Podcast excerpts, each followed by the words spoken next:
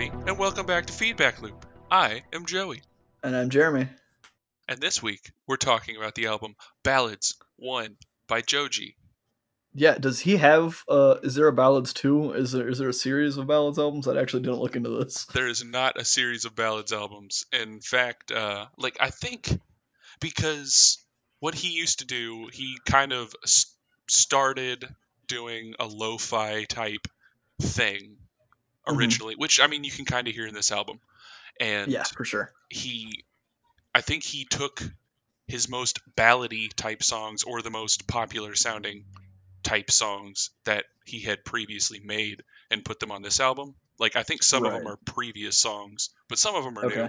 So, I'm not 100% sure. That's just me guessing, honestly. So, yeah.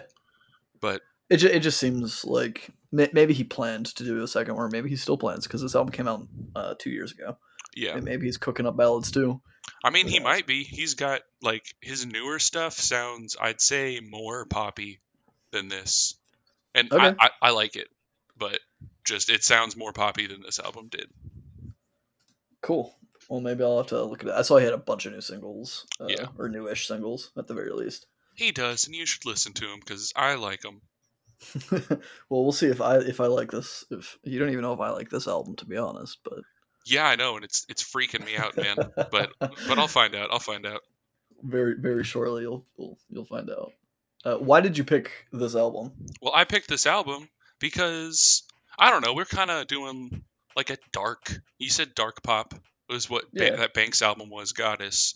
And before this was kind of my sad boy dark album with Mourn by Corbin. Right. So yeah, I kind of... There's definitely a connection there. I noticed. I mean, there's a production connection, but there's just a general sound connection between that Corbin album and this one that I noted. Yeah, it's I picked this album. It kind of seemed like a midpoint to me between the Corbin and the Banks album, so I split the difference a little bit. I can see that.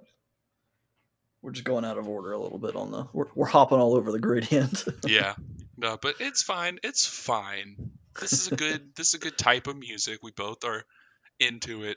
I'd say.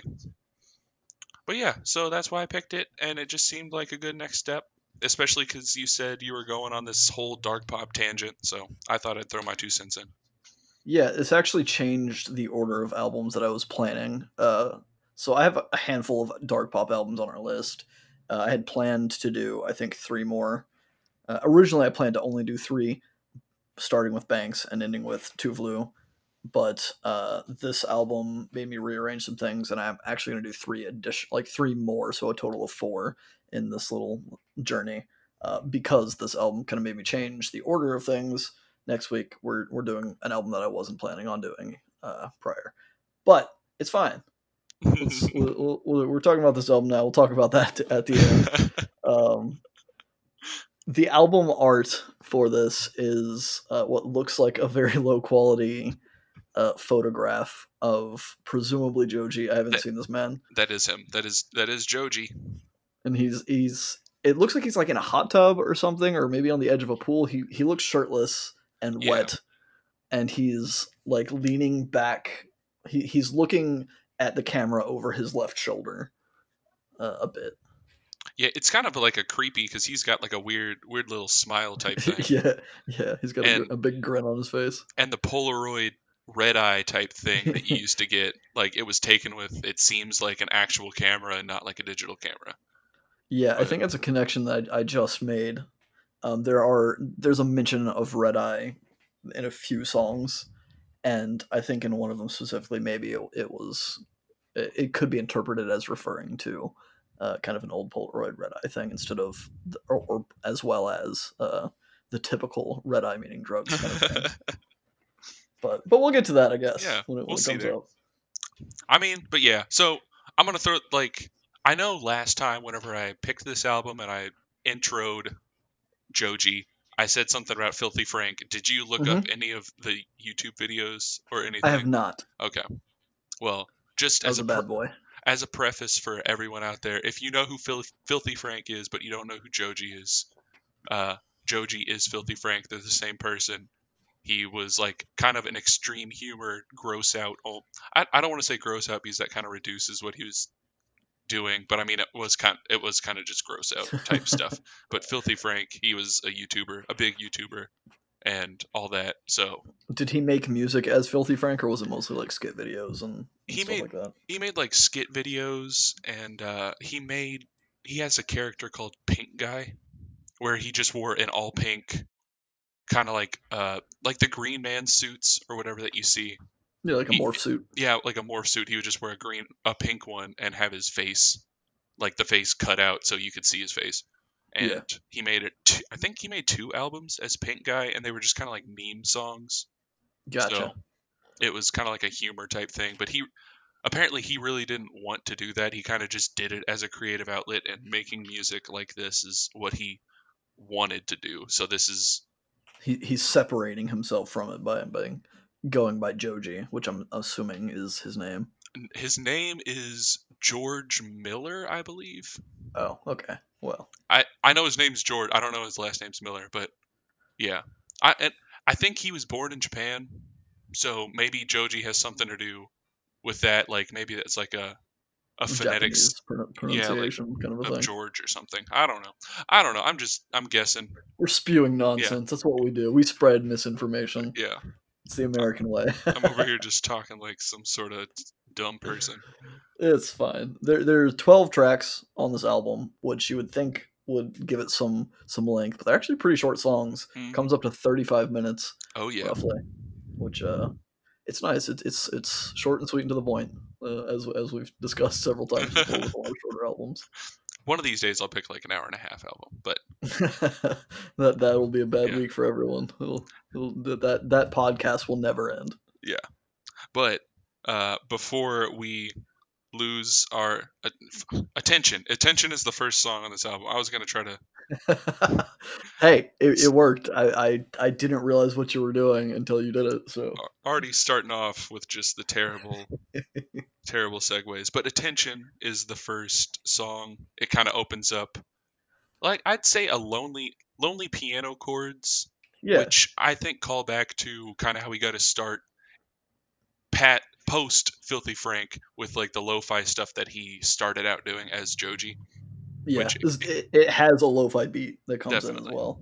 Yeah, which a lot of this album has kind of some lo-fi elements, which is pleasant, I think. Well, good. I'm glad you like it, because I like it too.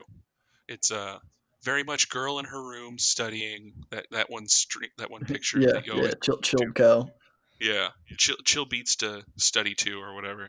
Yeah. But I don't know. He does something in the song that kind of, I think it comes in the second verse. It's like a super blown out bassy sound. Yeah. And he does that several times throughout this album. Which, I mean, I know it's a sound, it's an aesthetic that goes along with this, but I really like the way he uses it. It's just a sound I like. It's cool, and it shows progression in the music, and it's fun. It's creative. It's interesting. One thing you have not mentioned thus far, which I'm assuming is deliberate, is he does not have a very great voice. It's not that he can't sing, though, is what bothers me. I'm surprised I'm bothered by vocals. But he mumbles. Oh yeah. He doesn't open his mouth enough when he sings most of the time. There are some exceptions on this album, which is how I know that he can sing. But a lot of this album, this song included, he just kind of mumbles through the lyrics. He gives it melody, which is fine. But he mumbles it, which immediately makes me think of like a lot of modern mumble rap, which I know is kind of a derogatory thing, but that's where my mind goes when he just kind of like he doesn't sound like he's actually saying words a lot of the time. A little bit of attention. Yeah, I like it because it adds. I mean, don't get me wrong. It is like the whole mumble rap thing, whatever. Some people do it great. Some people actually do it great. And it sounds good, but it's called mumble rap for a reason, mumble whatever. And I think he does it to fit with the tone of his music, because it is very much sad boy type music. Yeah, yeah. And I don't know, it kind of gives off almost like a depressed, like lethargic. Yeah, he doesn't even care enough to really say his speak his word. It also, I think, lyrically, I don't know if it's in this song. At some point in this album, I really should have thought about this ahead of time. At some point in this album, he mentions that he tried to speak his voice and nobody was listening. He was trying to get his message out and nobody was listening. So maybe it was a character choice, I guess, for him to be so dejected and mumbly because he thinks nobody gives a shit what he's saying. Yeah. And yeah, I'm on board with that line of thought because there's so many times in this album, and I mean in his songs in general, where he's talking about he doesn't quite give off a nice guy type feel, but it's right. There's points in the album where it seems it's coming from a place of not necessarily friend zone, but he's talking about all these girls who would never notice him and doesn't care about his existence, all that type of stuff where he's I never have a chance and this and this and this. And it's just a very dejected way of looking. It is this song. The first line of the verse, he says, I thought I'd vocalize my troubles, but nobody will listen. Yeah. So I guess I can give him a pass on that. It's just, I don't know. I'm very picky with vocals. You guys know that if you've listened. I don't hate it, but it's kind of a little off-putting. And in some ways it kind of works. I know I've mentioned, I think I mentioned on the podcast, I know I've mentioned personally, I think off the podcast, that listening to foreign music for me is fine because I don't understand what they're saying. I just get the melody of the voice and I don't have to worry about the lyrics. I don't have to I'm not distracted by lyrics. So I guess it's kind of a good thing that I can't understand them from a purely music standpoint, but it's not a great voice. I think it's kind of whiny. It sounds kind of flat sometimes too. So I don't know. I have very mixed feelings about this man's voice. No, it's cool, man. It's cool, man. Don't lyrically though, as you kind of mentioned, this album is kind of about a lot of sad breakup stuff. This one seems like he's in love with someone that doesn't reciprocate it. It seems he has a history of moving into relationships maybe too quickly and then being sad when they end, even though she doesn't really care about him, kind of a thing. Yeah. And maybe he's not the best at showing he cares, or he doesn't know how to care, or how to show that he cares, and she isn't feeling it. Yeah, definitely from this song, I get the vibes that he's a kind of socially inept person in the first place.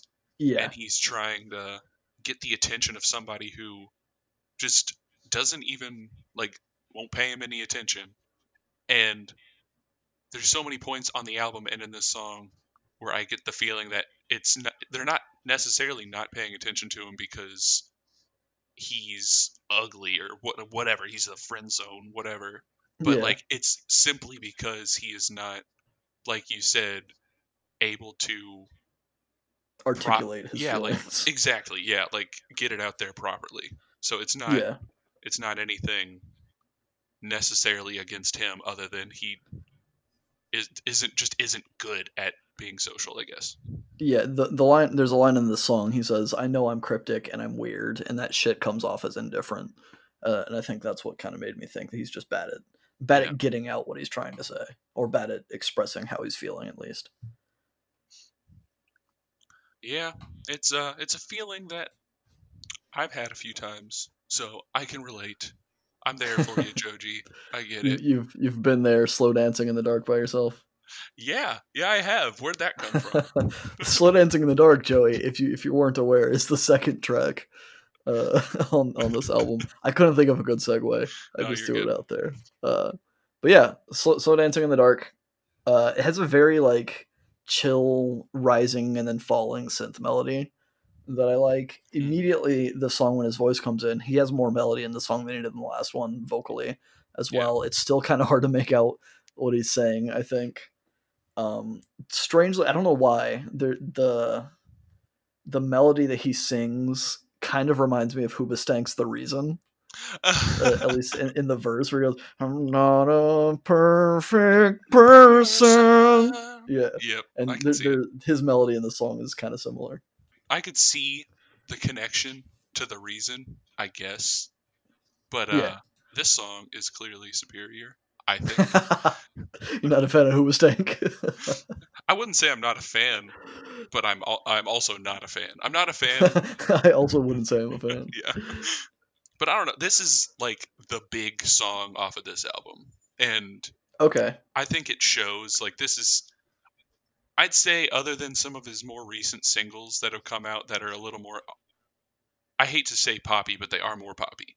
That which poppy's not a bad thing. I don't know what I'm talking about, but it's it's a stigma. We got to break it. Exactly. That's why I kind of like, I was being cautious about talking about mumble rap, because I know it's used as a derogatory thing, but maybe it's just a stigma that needs to be gotten over, you know? Yeah, and I mean, it totally, because like I said, there's some good quote-unquote mumble rap, whatever, and I think it was started as a derogatory term, and then it kind of just turned into a thing. Like, it's kind of like how people say, like, SoundCloud rap, which I've always considered to kind of be interchangeable. At least at a certain point in time they were, and then they kind of branched off. Sure. But I don't know. So his new poppy stuff, it's pretty popular because it's poppy, and that's what pop is.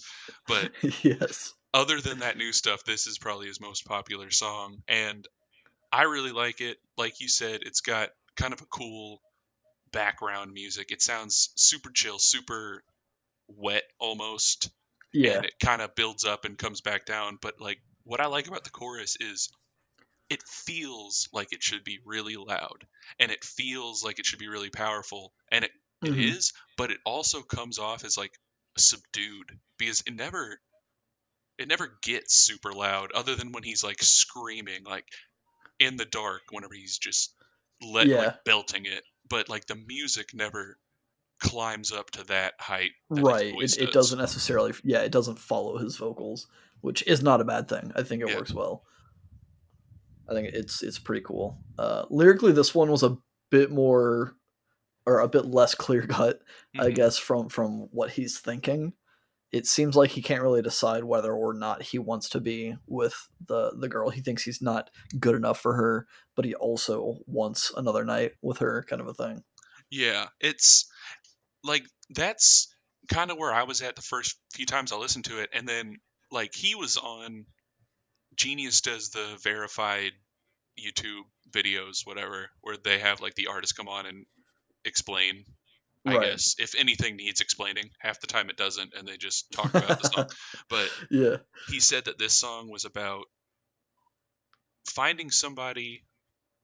I'm going to butcher this. It was about like finding somebody whenever you're depressed or just feeling bad, and you're in the dark, and you want to be with that person, I guess, but you also don't want to drag them into your shit. Like, you know, you're going to drag them down. Yeah. And they're going to end up slow dancing in the dark with you, and kind of riding that line between like, well, I don't really want you to come here and just kind of become another sad boy with me. But yeah, I can see that for sure. I think it's close to what it was along the lines that I was thinking, where he's like, I know I'm not good enough for you. I'm self-defeating. I'm a sad boy, kind of a thing. I don't want to ruin your life because you deserve better, kind of thing. But also, I really like you, so maybe. So call me maybe. But yeah, it's I don't know. And maybe that girl, she wasn't in it for the long haul. She just wanted a test drive. Yeah, I think so. Yeah, because the next song is called Test Drive. I see what you did there. Yeah, I kind of did it. And like, this song, that's a theme throughout this album. I'm going to go ahead and just bust on into the lyrics, I guess. Sure. But like, that seems to be a theme in this album, is that he wants something permanent, and she just wants a test drive, was kind of like the whole thing throughout this song. But yeah. And like I said, it kind of happens throughout this album, is that like, it's a lot of him saying that he doesn't want to be alone, that he wants to be with this girl, or multiple girls. It's kind of, I guess I shouldn't assume it's all about one girl, but but it's always him seeking more than they are, kind of a thing. Yeah, and it's like building people up, which, once again, going back to the social kind of ineptness, just building people up past a point where they even should realistically be. Like, people are just people. It's not like every person you meet is going to be like, oh, the person I'm going to spend 3 years with. And that would suck if that were the case anyways. Like, yeah, if you were just always in these crazy relationships with people that you shouldn't be in. But like, if you're, it seems like his idea of, I guess, love or something was pretty skewed at this point in his life. If this, maybe he's just like building it up for the songs, which it could totally be, but it seems like he's constantly wanting to go above and beyond, I guess, in these relationships whenever everybody else is just like, yo man, chill. Like, yeah. I think it's, I guess it's kind of a relatable thing in some ways, but definitely a recurring theme on this album. Yeah. Musically, this track, more piano, more lo-fi beats happening. It does have a bit more traditional of a hip-hop beat that comes in with a bass line at this point. This one was produced by RL Grime, which I haven't listened to a lot of his music, but I know he usually does like dubstep, I think, or hardstyle stuff like that maybe. But yeah, it's kind of a cool beat, chill song. Not super notable in my opinion though. Yeah, same here. This was because I did really like the first two songs, and this song was kind of broke it with the more traditional hip hop beats. Which, not saying that songs with more traditional hip hop beats aren't good, but like it sticks out. Yeah, it definitely sticks out. It's this. I'm just gonna go ahead and say it, like, this song isn't on my playlist with songs from this album. Like. Gotcha. It's not one of the ones that I regularly listen to. I mean, I will occasionally listen to this whole album, but not this song usually. Yeah, I mean, you can't have a win. I think maybe he just wanted you to think about things. No, that was bad. I couldn't. We're awful at segueing this week, dude. No, it's because BTS behind the scenes. See how I said BTS that way? Maybe the algorithm will like pick up on me saying that. Let's shout buzzwords. Yeah, that's what we're reduced to. We've been taking like a week off in between the things to try to catch up on our shows, so they're more topical, I guess. It's like whenever we record it, we're not like, okay, well, I'll see you. We'll drop this episode in 2 weeks. Yeah, I mean, we just released the Corbin episode this week. And we recorded it like 4 or 5 weeks ago, and it was such a strange connection to what had happened that prior weekend. Yeah, and it not that I'm necessarily worried about people thinking that we're like virtue signaling or something, but like it feels bad being so far removed from when the content goes up. That.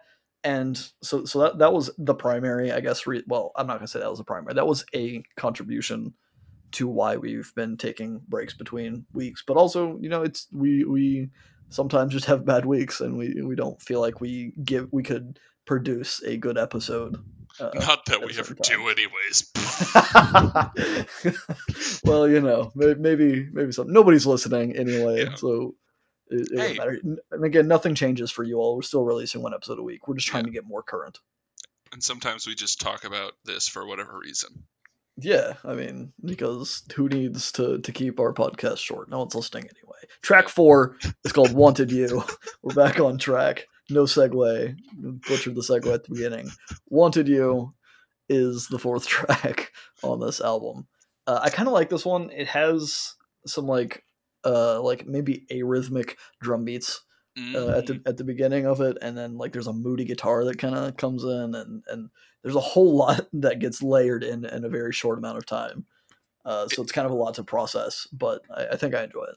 It's so nice. Like, I really like it. Kind of that pot, like you said, arrhythmic. It sounds like almost pots and pans or something getting hit on at the very beginning of the song, and then like that it cuts out that the guitar comes in, And then they bring back the pots and pans as like the actual beat to the song, and it's just nice. Yeah, I think the beat really complements the tone that he has on the guitar. I wouldn't say that he has a great guitar tone, but I think it suits. It kind of plays nicely with the drum sounds that he's using. Yeah, and like I think it kind of fits with his voice because like in this song at least, like the way they filtered his voice, it sounds like he's singing almost from another room or something. Like, yeah, it's very. There's a lot of like. I don't know if reverb is the correct term, but it sounds distant, I guess. It may not be the correct term, but I will also use that term. Very reverby. But yeah, it kind of just fits it because like the off-kilter type drums that kind of seem like they're all over the place, but it happens enough that it makes a cohesive beat, and then he's got his voice in there. But it's just nice. I like listening to it. I like singing along to it, you know. Yeah, the song actually also has a guitar solo, which kind of caught me off guard a little bit. It seems a little bit excessive at some parts, but most of it's enjoyable. The song, to me, seems like he's kind of having a breakdown and spilling his guts to his wannabe lover and waiting for her to reciprocate, waiting for her to like fall in love with him. It seemed like in the prior songs he was maybe threatening to move on, but like fine, like if you don't care, like maybe I'll move on. But at this point it seems that it didn't work, his strategy didn't work, so maybe he's backpedaling a little bit and bargaining, saying like, look, you can take your time, I'll wait for you to come around, because clearly like me threatening to leave didn't do anything. Which I mean, and he's admitted so many times that he's kind of like off-putting and is not great at like, so why did you think threatening to leave was gonna work, man? Yeah, I don't know. It's I mean, I guess it's a very human thing. Yeah, definitely. So it gives us some character, and I think the music feels a bit more raw and maybe pained, which kind of lends more credibility to that theory that he kind of realized it didn't work, and now he's trying to like backpedal a bit. Definitely. Change your mind. That's something that I definitely noted on this is like even his voice, even though it is, I guess, more filtered, more reverby, like it sounds like there's more emotion in it, definitely than the previous song. Yeah, which I mean, if what you said at the beginning with this being kind of a collection of songs that maybe already existed and you just kind of throw them together, it makes sense with the kind of changing of tone where this isn't necessarily a concept album.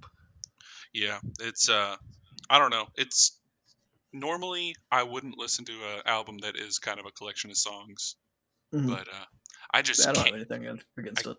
I can't get over how good some of these songs are. What can you get over, Joey?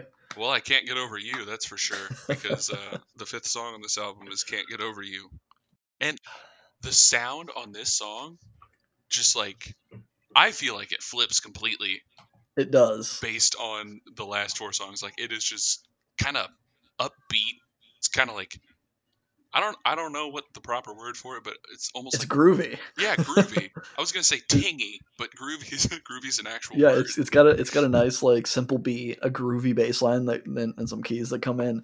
Honestly, this track felt like it could have been a Gorillaz track at some point. It has that kind of like that feeling to me, where it's maybe a bit eclectic at points, but there's that groovy bass line that kind of like pulls it all through, and I really like this track. Well, it does, not that this probably means anything, but one of like the co-producers on it was Clams Casino, I believe. Yeah, yep. Clams Casino and Thundercat. Oh my god, okay. Yeah. Yeah, that's why that's where that groove comes from. If anybody doesn't know who Thundercat is, just go to YouTube. go to YouTube and just find him, because he's got some new stuff out. I think it's new stuff. It's new to me, like But and he's been around the block. And that song, he has a few songs with Flying Lotus. I probably more than a few songs, but anyways, very very good bassist. Yeah, lends himself to this track. This is not a review of Thundercat. Yeah, the only complaint I have with this song, I think, is that it's so fucking short. It's 1 minute and 48 seconds. I want more of this track. Yeah, I mean, I don't know. Maybe it's so good because it's short, and it leaves. It could be. It leaves you wanting more, and that's what makes it. It comes in, it does what it needs to do, and it leaves. And I'm now the Joji character who's in love with this song, and it left me, or it's leaving, and I can't make it stay. But speaking of mumble rap that you were speaking of a little bit ago, this song, he mumbles. Like, you can really tell. And it makes me so upset on a song that I like so much that the lyrics are somehow more unintelligible than on the rest of the album. But it's fine, because it's just it's fine. It's a groovy, vibey little track where he's like... Yes, just like that. I think those are the official lyrics. But yeah, it seems like... it's I think the reason for the mood change, I didn't know that this wasn't a concept album, so I was kind of trying to justify it. So the rest of or the prior track is kind of him backpedaling a little bit and getting sad that she didn't care that he was threatening to leave, kind of a thing. And this one, it seems like he's trying to like rebound off of that, so he's like... And it leads, I guess, into the next track as well a bit, but we'll get there in a second. So this seems like he's like, you know what, like, I can't get over you. I'm accepting that. I'm just in it, kind of a thing. So he's trying to make it a good thing. Yeah. I think he's kind of rebounding from the depression that has been presented previously. Rock on, Joji. Go ahead and rebound. That's yeah, right. Yeah, right. Yeah, right. The next track 6, I'm assuming you don't have anything else you wanted to talk about. Yeah, right is track 6. I really enjoy this song too. As I mentioned, this actually might be my favorite track on the album. Ooh. This or Can't Get Over You. And there's one other further one down the album. But anyways, this kind of continues that rebound that I picked up on. There's more lo-fi piano and some vinyl crackle, very, very lo-fi stuff. But there's the lyrics seem to be about him letting loose a bit. Finally, he's dancing with some random chick that he doesn't have a connection to and clearly doesn't care about him, and he's okay with that. He's just kind of having fun, no strings attached. He's gonna fuck up his life. That's what he's gonna do. Yeah, right. Yeah, right. I don't know why he says yeah, right. But it's fun. I like the melody in the song, the vocal melody a lot. I sing along. The song gets stuck in my head. Hell yeah, a lot. This is like also one of my favorite songs. So I'm glad to hear that you like it, because I don't know this like and I just thought of the music video for this. Like, I don't know if you saw it in your research, but I did not. I haven't watched any of his music videos. He like goes to a club. And it's just him, and in all of his like music videos, he's just very like dejected looking, kind of just like he doesn't glam up for his music videos. He's just he's a sad boy. Yeah, and it's just him sitting in a chair, and then like he's in a club, and like 3 girls just come and just start like bouncing into him and stuff, and he's just sitting there staring at the camera, just like getting knocked around and shit. And it's just interesting. It's very much how you would think he is whenever he like is going to a club to try to dance with somebody. It just does not give 2 shits. It's just a very funny picture. But yeah, for sure. I'm looking. I just opened up the Lyric Genius page, and I don't know if the cover art for the single was part of the music video, but it's him like he looks like he's passed out maybe, and there are 2 chicks just rubbing their butts in his face or something. So yeah, so that's part of the video. And I hate to say it's funny because like I know this is the whole thing is like he's with somebody who doesn't care if he dies. Like that's one of the like, right. You don't care if I die. Yeah, right. Yeah, right. But it's like. I don't know. I shouldn't say it's funny, but it kind of, like the image of it is kind of funny. He's laying there unconscious, and they're just dancing. I don't give a shit, which is his point. Yeah, but like you said, like with the music, it's more that lo-fi type sound that I think that he does really well. Like I really like I really like the songs that kind of go with that. But yeah, I like it. It's good. It's a good song. I agree. It's a good song, and don't strain your brain. Yeah, I've never been to LA, so it's the next song is called "Why Am I Still in LA?" And this song, I like I said, I think it was the last album where I had a song that I had like a love-hate relationship, but hate was too strong of a word. Like, I don't at all hate this track, but there's parts of it that I don't care for as much as other parts, I guess. Interesting. This song specifically stands out to me on the album. I wouldn't say it's one of my favorite songs on the album, but there's a big like climax in the song. It's a big like rise and fall. So it starts off. There's like, wait, is this? I think I maybe. No, this is right. Yeah, no, this is the track. Anyways, what I was saying, I had a brain aneurysm or something. Brain aneurysm.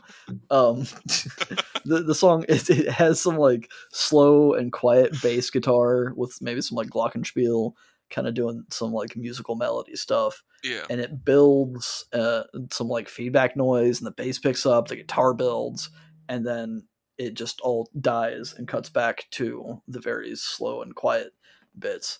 And I think it's cool from a musical perspective, because it ties in with the lyrics. I think this song is him falling out of love with the party lifestyle that was established in the previous track. Yeah. So yeah, right. He's letting loose. He's having fun for the sake of it.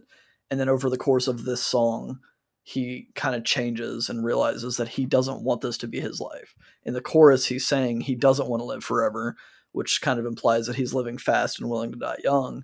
And then the song builds. It has this crazy build, which to me kind of seemed like he was maybe in over his head, taking drugs and stuff. And that's when it has this crazy build that just goes nuts and then drops in the second verse when he talks about falling for a girl's red eyes, which again implies drug use. Yeah. Claiming that she's not his gal anymore, maybe. And then he says something, it's his last line, presumably of cocaine in my mind. And he says on his last line, they ask why. Like, why are you stopping? Yeah. Because they can't die. The line is my last line. They ask why, like they can't die. Which means like whoever he's partying with is like, wait, why are you stopping? Like, we're not going to fucking die. Like, we can keep doing this. So I think that build is him maybe like breaking through and having this drug-induced epiphany kind of a thing. And then it was like, wait a minute, I need to chill the fuck out. And then it goes back to that slower, quieter music for the rest of the song. I like it. That was my big brain theory for this album. See, mine is almost like yours. Like, he's got into the... I mean, you know what? No, it's pretty much the same thing. Because like, it's an epiphany that I think everybody who's gone into like a less than ideal way of life has had at one point. Like, you're up at 3 a.m. just doing shit that you're like is morally questionable, and then all of a sudden you have that moment of clarity where you're like, wait, what the fuck? What am I doing?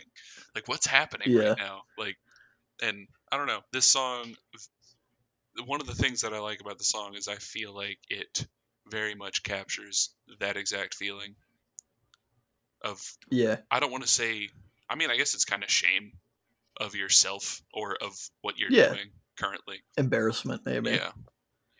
But yeah, I think it does a pretty well job of capturing it. And I like the xylophones. I'm gonna leave it at that. I like xylophones. Yeah, it's a nice melody. I think they've done with the glockenspiel kind of a thing going on, and nobody wants to die from drugs. If you have an overdose, you know you're gonna be having no fun. I did it. That's understatement. No fun. Understatement of the year. No fun is the 8th track on the album. This is a very summery sounding poppy track. I think this is the poppiest track on this album. Honestly, I know you said the second track, "Slow Dancing in the Dark," was. I think this track is a lot more like summer pop, I guess, kind of a deal. He has very clean vocals on this track, cleaner than anywhere else on the album. You can actually hear what he's saying for the most part. But yeah, it's just kind of a nice summer bop about, to me, what I got out of it is that he was enjoying being alone for a change, but also kind of feeling regret. He's driving around avoiding responsibility and avoiding his friends, and maybe feeling a bit numb because he's burned bridges with those friends. Yeah. I like how you found a concept out. Maybe this you're convincing me. Maybe this is a concept album, but I just didn't know it or something. But yeah, maybe I'm just looking too far into everything. Maybe, but I mean, if you're finding gold, you're not looking too far. You're looking at the exact right angle. But I suppose so. I've always got the vibe that he's alone because he's working on himself, or he's focusing on himself, I guess. Yeah. And I guess the party friends are look at this guy. He doesn't have time to party with us. He's over there self-improvement. But one thing I do want to note, that little vocal sample thing at the beginning is creepy as hell, man. That type whatever it is. It freaks me out. There's I don't know. I watch scary video, spooky videos. I don't want to say scary, spooky videos on YouTube where they're the top 5 spookiest sounds ever recorded, whatever. And yeah. That legit sounds like something straight out of some weird Russian number station that you'd hear on a ham radio out in the forest or something. Yeah. I don't know. I like it. I enjoy it. I definitely like the song. It just creeps me out at the beginning. Interesting. I think it's again, it's a summer pop song. It's not... There's not a whole lot to talk about, I didn't think, musically anyway. It's good. It's fun. Very crisp vocals. There we go. Very crisp. Crispy AF. The next song that's going to come through is Come Through. The ninth song. That's the ninth song, right? Yeah, nine.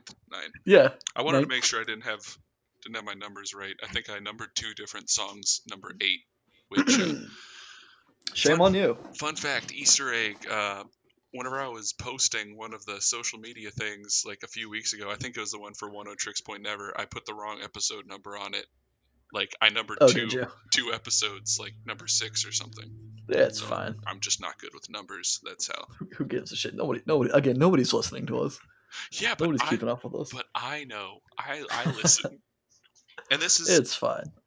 We talk a lot about nobody listens, and nobody actually does listen. But I mean, that's beside the point. Because hey, okay, we're in the middle of this episode here. I'm just gonna say, if you are listening to this right now and you're hearing us have this discussion, leave us a comment on this video on YouTube. I don't care if you're listening to it somewhere else. Go to YouTube, find this video, leave a comment. I'm just curious. I want to see if anyone's actually listening. Yeah, because that's the thing. I listen, so that's a view or a listen. Right. Or whatever however I'm listening to it. I don't have an Apple device, so I don't listen on Apple Podcasts, which we are on, right, by the way. All you Apple fans. All you Apple users. But yeah, so if I'm on Spotify or if I'm on YouTube, which I'm usually on YouTube because YouTube has literally everything. But yeah, so just leave us a comment. I'm just curious if anyone actually hears this.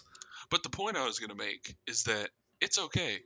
Because we do this as a way to further our understanding of each other's musical tastes and preferences, and to discover new music. And indeed, it's for us more than for the world. Yeah, but if you all like it, then that's cool too. Indeed. 100%. Why did I go off on that tangent? I don't know if you did or if I did. I think it was me complaining that nobody's listening, so it's okay if we misnumber things. It doesn't matter. Number 9, Come Through. Take it away, Joey. Okay. I want you to explain this song to me before I go into it. Okay, you know what? I mean, I think it's honestly about so he's in this world that you have created, this concept world that you have created for this. Sure.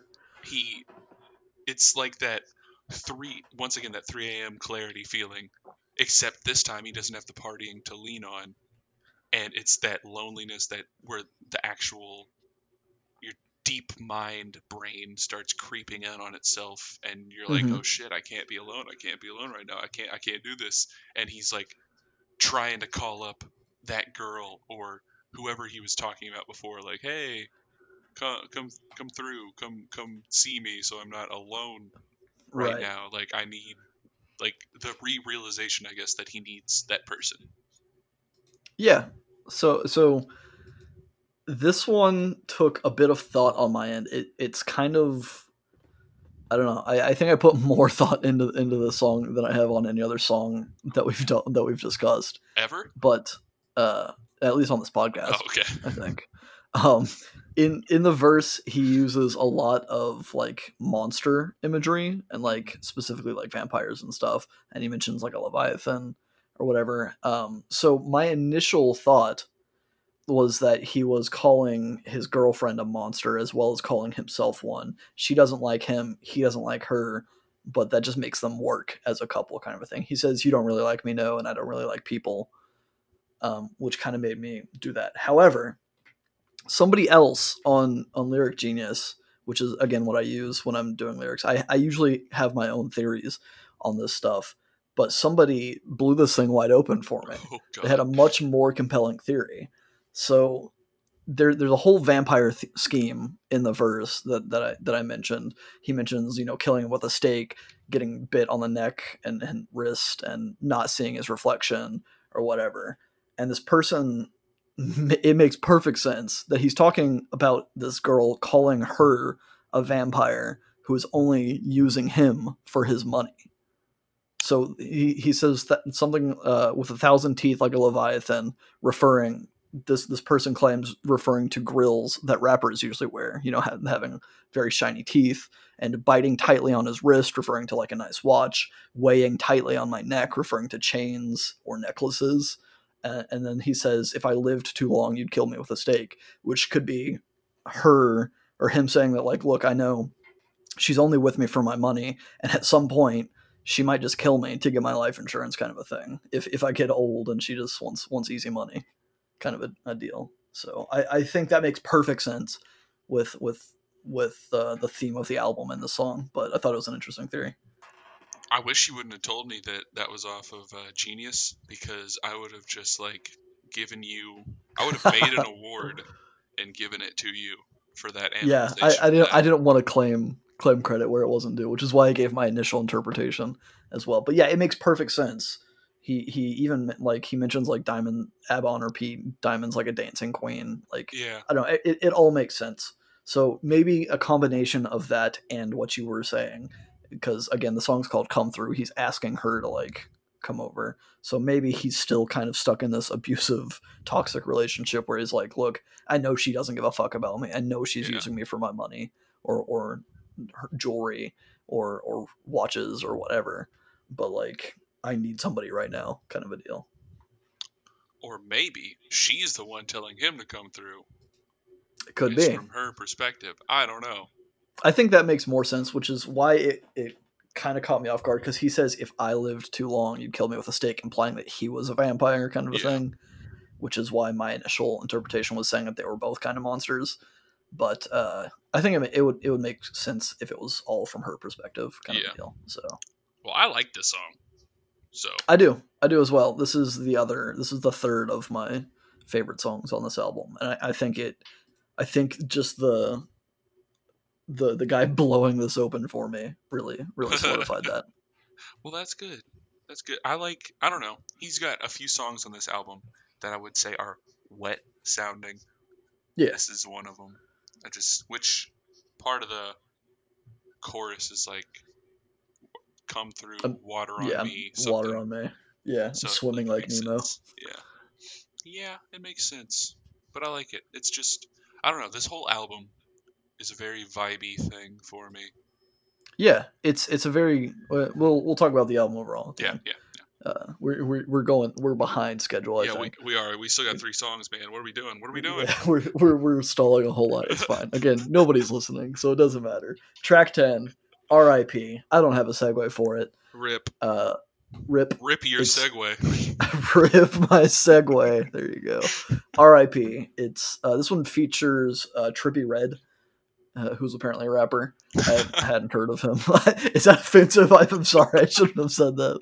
I apologize. Trippy Redd, if you hear this, I'd be honored to have you defend yourself. I don't know. We'll talk. We'll hash it out offline. He doesn't need to defend himself. He's a rapper.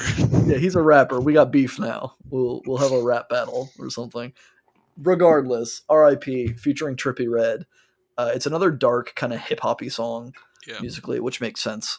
It has a rapper on it. The thing is, he uses a lot of auto-tune when he's rapping, and at some points I don't like it, but other points it kind of reminds me, it kind of sounds like it could have been on like Kid Cudi's latest album, Passion, Pain, and Demon Slaying, which I'm in love with that album. So I don't know. I have a love-hate relationship with the song. Dude, I'm kind of the same way, because like I've never heard a song. The most I've known about Trippy Redd is I watch Lil Dicky has a show on Hulu called Dave, where it's kind of like slightly autobiographical, and Trippy Redd was on there, and that's like the first time I had ever seen him and heard him. So like he does a fine job on this song. What gets me is I can see direct parallels between this like type of music and like the emo scene from like 2007. Like whenever he's singing I Would Die For You, his voice, I could put it in like a My Chemical Romance song, or like like I feel like I could I can see it, and it like it I don't know if I can agree with you there. Well, you know what? Maybe MCR was like the wrong band to choose. Yeah, listen, I'm not a huge fan of MCR, but they got some good chops. Honestly, they got some bops, that's for sure. Who was that? I think the whole Black Parade album is pretty good. Maybe I'll put that on our list, and we'll do it. We'll change your mind about emo music. I've heard two songs off of that. I've heard. Wait, was Teenagers on it? Okay, never mind. Sorry. we're coming up on the 55-ish minute mark. Okay, next song, right? Yeah, sure. Before we do that, just because we skipped over all lyrical content. I mean, I guess not. You kind of mentioned it. It's him talking about he's so in love with someone that he would die for them. Yeah. Which you mentioned. I just glossed over. There's not a whole lot more to the song than that. Are you even listening to me, Jeremy? I'm not. I'm watching this clock tick. It just hit the 1 hour mark, and we started 5 minutes after ish, maybe 6 minutes after. So we got to wrap this shit up quick. No, we don't have a fucking time limit. We have no boss, Joey. We can take as long as we goddamn want. Who are you, my dad? Anyways, track 11. Next song. X in XX. X in this XX. Song. Okay, so I like this song. I thought I had it all pegged at the first time, because the song name is the name of a website where a sad boy might go to spend some of his time. But, it's the name of a porn site. Yeah, and then I read up, and it could be also about Xanax. I don't know. This song is kind of like one of I'm not gonna say it's a mass song to me, but it doesn't hit me in any sort of way. Yeah, I honestly have only listened to it. I think I had only listened to it 2 times before I recommended this album. Just because it interesting. I don't know. I mean, so I think I understand where you're coming from. And that, the whole he says the word round a whole lot.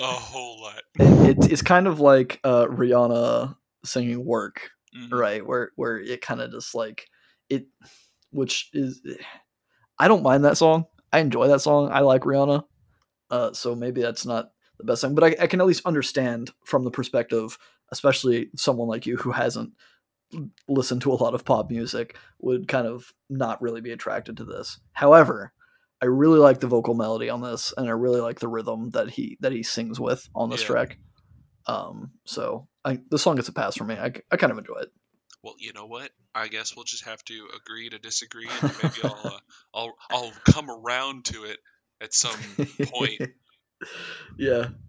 So speaking of which, the song, he says the word round a whole lot because he's saying all the rhymes that make your world go round, round, round, round, round, round, round, whatever. He doesn't want to run around, round, round, round, round, round, round.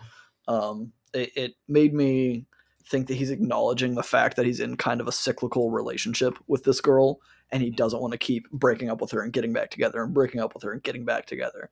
So this is kind of, again, going with my concept thing, is him, like, it's character progression saying that I don't want to keep doing this. Like, we need to stop the shit. I know on the last song I said I would die for you, and maybe that's why I'm realizing that, like, maybe I'm in too deep here. Maybe we just need to stop this because this can't be healthy for either of us. And it also bleeds into the next track, which is I'll See You in 40. This track is very interesting from a production-wise. I like it a whole lot. Oh, yeah. But before I discuss the music, just riding off the high of the last one, where he's saying he doesn't want to keep breaking up and getting back together with this girl, it seems like this song is the true end of his relationship. He's accepting it and moving on despite still admitting that he's in love with her. He's like, you know what? Like, I love you, but I'm not coming back. I'm got to go find myself. I'm going to go deal with my own shit and figure out what's going on here. Very astute. I could not have said it better myself because I don't know.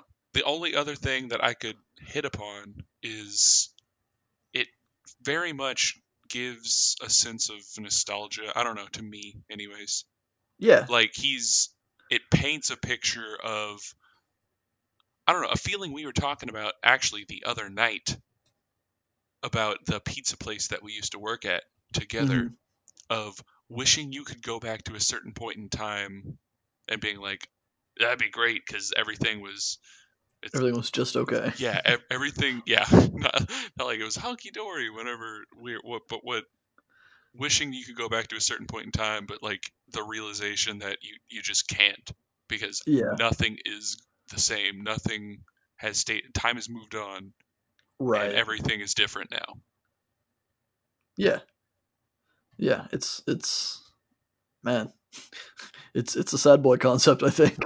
But so now that we've cleared the lyric portion of this, I really do want to talk about the production of the song and the music. So the song is so interesting to me because it starts off with some like bamboo flute kind of thing or some horn, and then like a ukulele comes in, and then there's some really heavily distorted auto-tuned vocals from him.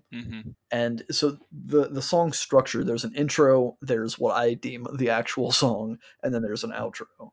So the intro is that kind of like light and floaty, like bamboo flute and ukulele. It's very pleasant, with some very strange heavily distorted auto-tuned vocals where he's just singing, and then the guitar comes in and changes the tone of the song completely and gives it kind of a lo-fi feel. Yeah. And the beat comes in real strong, and then the actual song starts. And then after he gets through his chorus and his verse, the outro comes in, and it's pretty much identical to the intro with the ukuleles and the flutes and the distorted auto-tune vocals. And his vocals, he's done something so interesting with them, with the distortion and the auto-tune, that it sounds like his voice is a saxophone or a bamboo flute that is trying to sing the words out, but obviously the words don't come out. It's just the noise. It kind of reminds me of like Kanye West. He does a lot of like vocoder stuff where he makes his voice kind of sound like an instrument deal, but yeah, I thought it was super interesting. I think it's a great way to end the album. Lyrically, it ties up the story. He's ready to move on, kind of a thing. But musically, it's very pleasant, I think. Yeah, I definitely dig it. Like, I really, really, really like the ukulele as the outro. I mean, I like it as the intro as well. Yeah. But it's from some of his more lo-fi days, he used to have a bunch of like, not a bunch of ukulele in his songs, but there's a few songs from the past that this kind of calls back to of his. Okay. But I don't know, like you said, I like the way he uses his vocals as kind of an instrument, but you can tell he's also still trying to sing something. But yeah. I don't know what it is. Yeah, but I can't make it out either. But like that Eastern guitar that kind of, yeah, I don't know. I think it sounds Eastern. I was going to put that in my notes. I was like, is that racist? Yeah, I don't. Is that just me looking too hard into it because the dude's Asian? But I definitely picked up on that as well. Yeah, it's not a guitar. I think it is a guitar, but the sound that it reminds me of is not a guitar. Right. I don't know exactly what instrument it is, but it's. Yeah, I don't know. It's cool. Like whenever the actual song hits in, because it fucking hits, dude. Like whenever the actual quote unquote actual song starts, right? And those punchy drums, ooh, they're punchy. Punchy drums are punchy. But yeah, it's a very good way to end the album. You know, I'm glad we're back on a album that has what I see to be a fitting end. Yeah, yeah. I'm a little offended you didn't like Banks Goddess, but no, it's fine. I'm just kidding. It's not that I didn't like it. It's just that I didn't. It was a lot. I didn't love it because it was a lot. Like there were elements that I did like it. No, I totally agree. I think I would even go so far as to say that I like this album more than I like Banks Goddess album. I think I still like Banks' second album better, but that's neither here nor there. Overall, I like this album a lot musically. Mm-hmm. There's a lot of cool production stuff going on throughout the whole thing. Still the vocals. I don't know. I'm still on the fence about them. Yeah. And it's, again, it could just be a stigma that I need to overcome with the whole mumble rap thing. But I could definitely put this album on and go for a drive or put it on as like background noise. And there's a lot of good vocal melodies. It's good. I don't know. I like it. Well, I just can't get over the vocals just yet. Well, I get it. Like, he does have a very distinct, I guess, voice. And it's weird to say distinct because it is a style that a lot of other people use. Right. But that style is very, very unique in the way that it's not... I don't know, kind of like... I don't want to compare it exactly to what I was saying about Oneohtrix Point Never, where it's like, this isn't something... that you would recommend to whatever, because this is something I would recommend to people, but you would have to know the person and their preferences on vocals, I guess, before you recommended it to them. Yeah, despite that, you still recommended it to me, and it kind of worked out. So that's because I can just unload all the shit that I listen to. All of the shit that you can't share with anybody else. Yeah, there's you just say, well, we'll see how Jeremy feels about this one. Definitely. And I'm glad that you at least somewhat liked it. Yeah, and again, that's kind of the point of this for us, is to just kind of like discover new music, and B, discover things about each other's musical tastes, and maybe even about our own musical tastes. And maybe even make some friends along the way. And maybe even make some money, friends along the way. But yeah, next week we're going to be listening to another... dark pop album in my quadrilogy. Is that a word? Is quadrilogy a word? It is now, man. It is now. So we started with Banks Goddess. Next week we're going to be listening to a Swedish dark pop, dream pop kind of deal. The artist is Lykke Li, which I'm going to spell for you. She's Swedish. It's LYKKE_LI. Her album is called So Sad So Sexy. And I think you'll actually really enjoy this album from what I remember. But I haven't listened to it in a little bit, but I really enjoy the album. I think you're going to like it more than you liked Banks, which is kind of what I was going for with this whole buildup of dark pop over time. But I was hoping to put this one a week later, but this one fits better after hearing Ballads One by Joji. So I think it'll be fine. I think you'll enjoy it. Well, cool. I hope I do enjoy it. I hope I don't absolutely hate it. I doubt you'll absolutely hate it. I don't know. Is there any music? We'll have a podcast about that. Yeah. I'm not even going to get into that. I don't know of any music that you'll absolutely hate. So I'm sure I can find it. We can talk about that. Yeah, that's true. We can talk about that another day. Yeah. Maybe. Okay. But until then, if you guys want to reach out to us, we're on Twitter, Facebook, Instagram, YouTube, everywhere. SoundCloud, Apple Podcasts, Google Podcasts, Spotify. Boom, bam, boom. If we are not on a platform that you would listen to us on, A, how are you listening to us now? And B, let us know, and I'm sure we can get there. Yeah. So it's not hard to get set up with a lot of these places, it seems, fortunately, other than Apple Podcasts was kind of a pain. Yeah, but it's all good now. It's all good now. Sorry, Apple. Maybe you should stop being such a bunch of proprietary assholes. Hey, that's, yeah, definitely do that. It would be great. Fuck them. Fuck Apple. Fuck you if you're listening to us on an iPhone. I'm just kidding. I'm just kidding. You're a consumer. You know, you gotta buy something, I guess. Yeah. What is happening? This was a rusty episode for us. So sorry if the content wasn't great, but we'll get back on a regular schedule hopefully and relearn how to do this. Hey, I had fun, and that's all that matters, right? Exactly. We had fun. We spent an hour talking about music, and I think it was good. We spent like 45 minutes talking about music, and another 30 talking about random shit. Yeah. Oh well, it'll be fine. People like being sidetracked. I think. I don't know. Are we still in the podcast? What's happening? We are still in the podcast, Joey. We have not signed off. Take us home, Joey. Okay. Well. Yeah, like Jeremy said, Lykke Li, is that how you say it? I tried to look up the pronunciation, but the pronunciation used Swedish characters, and I don't know how to pronounce them. Yeah, I think it's not Lykke Li necessarily, but it is the Swedish variant of Lykke Li, which sounds, I think, like Lykke Li. Oh my God. Lykke Li. I don't fucking know. Look, Lykke Li. Hey, well, we'll find it. While we're using big names, how about we get PewDiePie to read that Swedish for us. Hey, I don't know if you know this, but this is the second Swedish pop, dark pop album that I'm going to be putting. Tuvalu is Swedish. I think I mentioned that.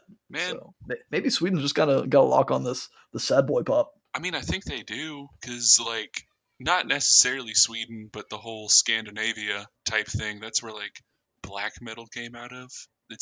Which is basically dark pop. Yeah, exactly. I'm just the thoughts, while less anarchistic, whatever. But they have black metal was like proto sad boy kind of. Yeah, so. Sure.